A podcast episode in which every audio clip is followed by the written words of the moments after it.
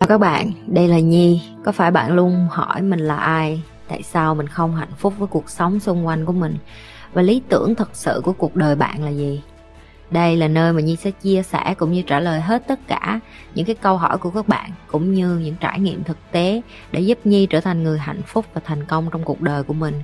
Cũng như những cái trải nghiệm để giúp Nhi trở thành một life coach thành công, giúp những người trên thế giới và bây giờ Nhi đem nó về Việt Nam cho các bạn. Nếu các bạn đã sẵn sàng, hãy bắt đầu cùng Nhi với postcard ngày hôm nay. Tại sao bạn chết đi bạn phải cần người khác tưởng nhớ? Bạn đã chết rồi bạn không nên trở thành gánh nặng của một ai nữa.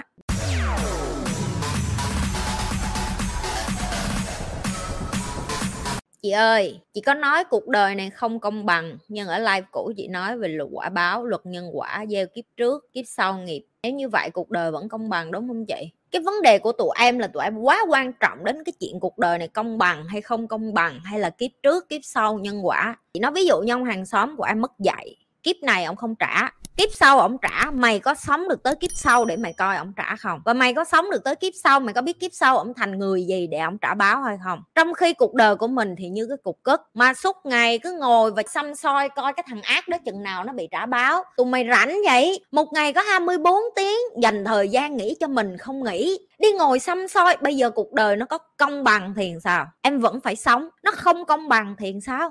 Em vẫn phải sống, em chọn sống làm sao đây? Còn tự nhiên sáng tối cứ nghĩ đến chuyện chị vậy cuộc đời công bằng hay không công bằng? Bây giờ nó không công bằng mày cũng phải sống, đúng không? Bây giờ nó công bằng mày cũng phải sống, ok? Và chị đã từng nói với em cái câu này rồi, cuộc đời nó chia cho mày lá bài, giờ xấu đến mấy cái cách mày chơi cái ván bài nó cũng phải khác. Người ta chia cho mày nguyên một cái bài, một đám bốn con xì, phải không? Thì mày khác mày ngồi không, mày rung đùi như mấy đứa con nhà giàu.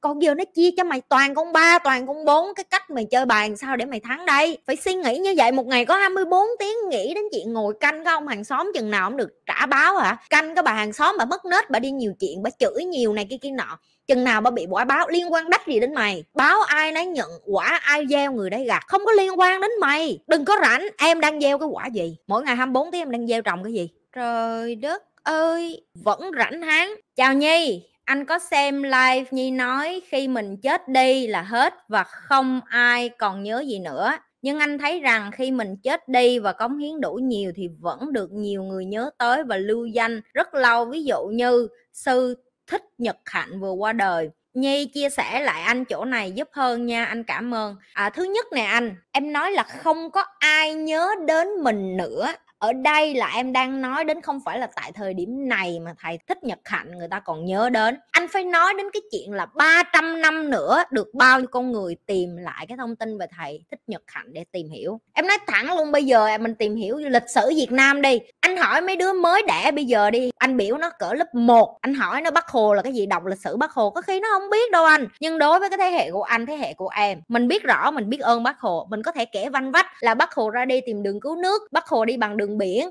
rồi bác hồ đi lên tàu, rồi bác hồ tự học tiếng anh. Nghe nè, tự học tiếng anh, tự học tiếng anh, tự học tiếng pháp. Nghe không? Chị nhi cũng bày tụi mày cái gì? Tự học, có nghĩa là anh phải biết vậy nè. Khi người ta còn nhớ, người ta có thể nói nhớ 50 năm, người ta có thể nhớ 100 năm em không có nói là mình không có nhớ không hẳn một trăm phần trăm mình không nhớ tại vì có những cái nhà toán học vĩ đại trên thế giới và những cái thứ mà mình vẫn phải xài ví dụ như Pythagore những cái nhà nghệ thuật về âm nhạc như là Mozart, Beethoven tại vì những cái đó được repeat tức là lặp đi lặp lại thì cái tiềm thức con người người ta vẫn còn nhắc. Và nó có quan trọng hay không nó còn tùy thuộc vào cái độ người ta có còn muốn nhắc hay không. Và đó là cái anh không kiểm soát được. Anh có kiểm soát được người khác có nhớ đến anh hay không? Anh không kiểm soát được.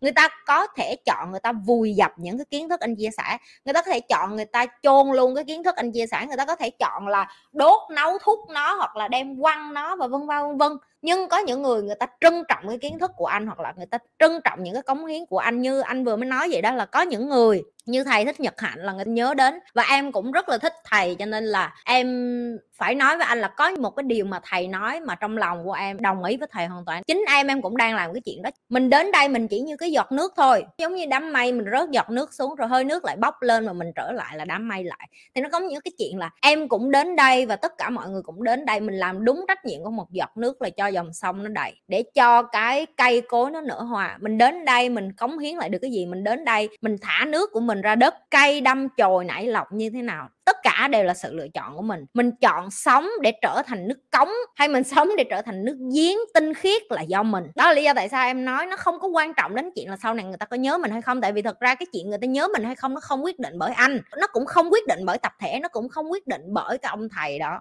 Nó cũng không quyết định bởi em thậm chí mấy đứa này nó còn nói với em, trời ơi, chị nhi, lần đầu tiên em thấy một người như chị nhi chị nhi đi giúp mọi người. Nhưng mà đối với em, cái chuyện đó nó không quan trọng, không cần thiết em là người đầu tiên, không cần thiết em là người thứ bao nhiêu đang đi ra làm cái chuyện mà em cần phải làm. Cái quan trọng là em có giúp được gì cho ai không, em có cống hiến được gì cho ai không, còn cái chuyện người ta nhớ mình hay không, nó không thuộc cái địa phận của em.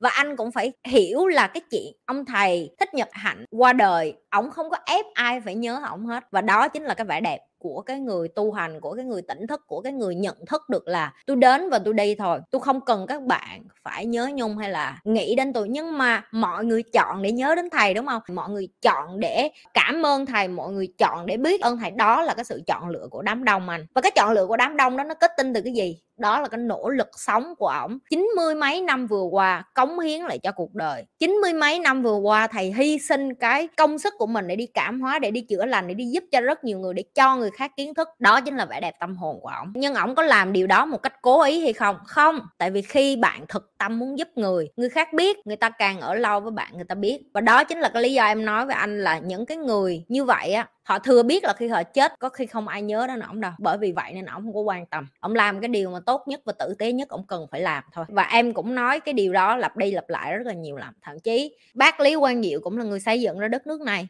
Cả thế giới đổ dồn về đây khi mà bác lý quang diệu qua đời. Con gái em biết bác lý quang diệu là ai chưa? Câu trả lời của em là chưa. Tại vì nó mới có 5 tuổi à. Có thể nó bắt đầu học lịch sử Singapore, năm, sáu tuổi, bảy, tám tuổi, có thể nó biết. Nhưng nó có biết ổng là ai theo kiểu như là bằng xương, bằng thịt bằng gặp ổng trực tiếp nhìn thấy được cái quá trình đất nước Singapore được xây lên. Không, nó chỉ được thừa hưởng lại từ cái xương máu và nước mắt và cái khổ cực của những cái người đi trước vậy thôi, và đó là những cái điều mà khi mà mình càng học thì mình phải biết được là bạn đi giúp người hay bạn cống hiến lại cho cuộc đời này bởi vì đó là cái điều duy nhất, cái sứ mệnh duy nhất bạn cần phải làm khi đến cuộc đời này. Bạn đến đây không phải là để hơn thua với vũ trụ. Bạn đến đây không phải là sân say là tôi cống hiến cái này, mấy người phải nhớ tôi. Bạn đến đây không phải giật giải, bạn không phải giật quán quân, bạn không phải đến đây để làm hoa hậu. Bạn không phải đến đây để chứng minh với người khác là bạn hơn người khác. Bạn đến đây để học cách sống với người khác và làm sao đưa được cho tất cả mọi người cùng lên, cùng sống vui vẻ với nhau, cùng hạnh phúc với nhau, cùng chia sẻ với nhau, cùng hòa đồng với nhau. Và để đi qua cuộc đời này giảm thiểu nhất những cái đau khổ cho nhau. Vậy thôi.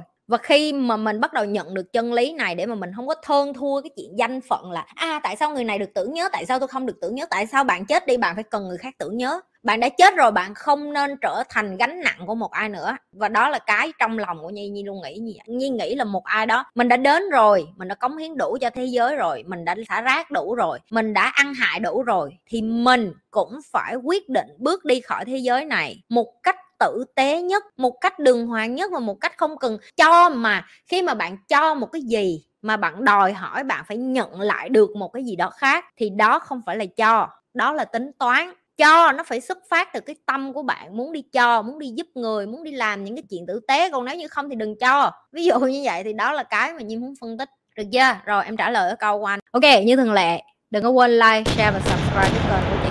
Chị sẽ quay trở lại với các bạn.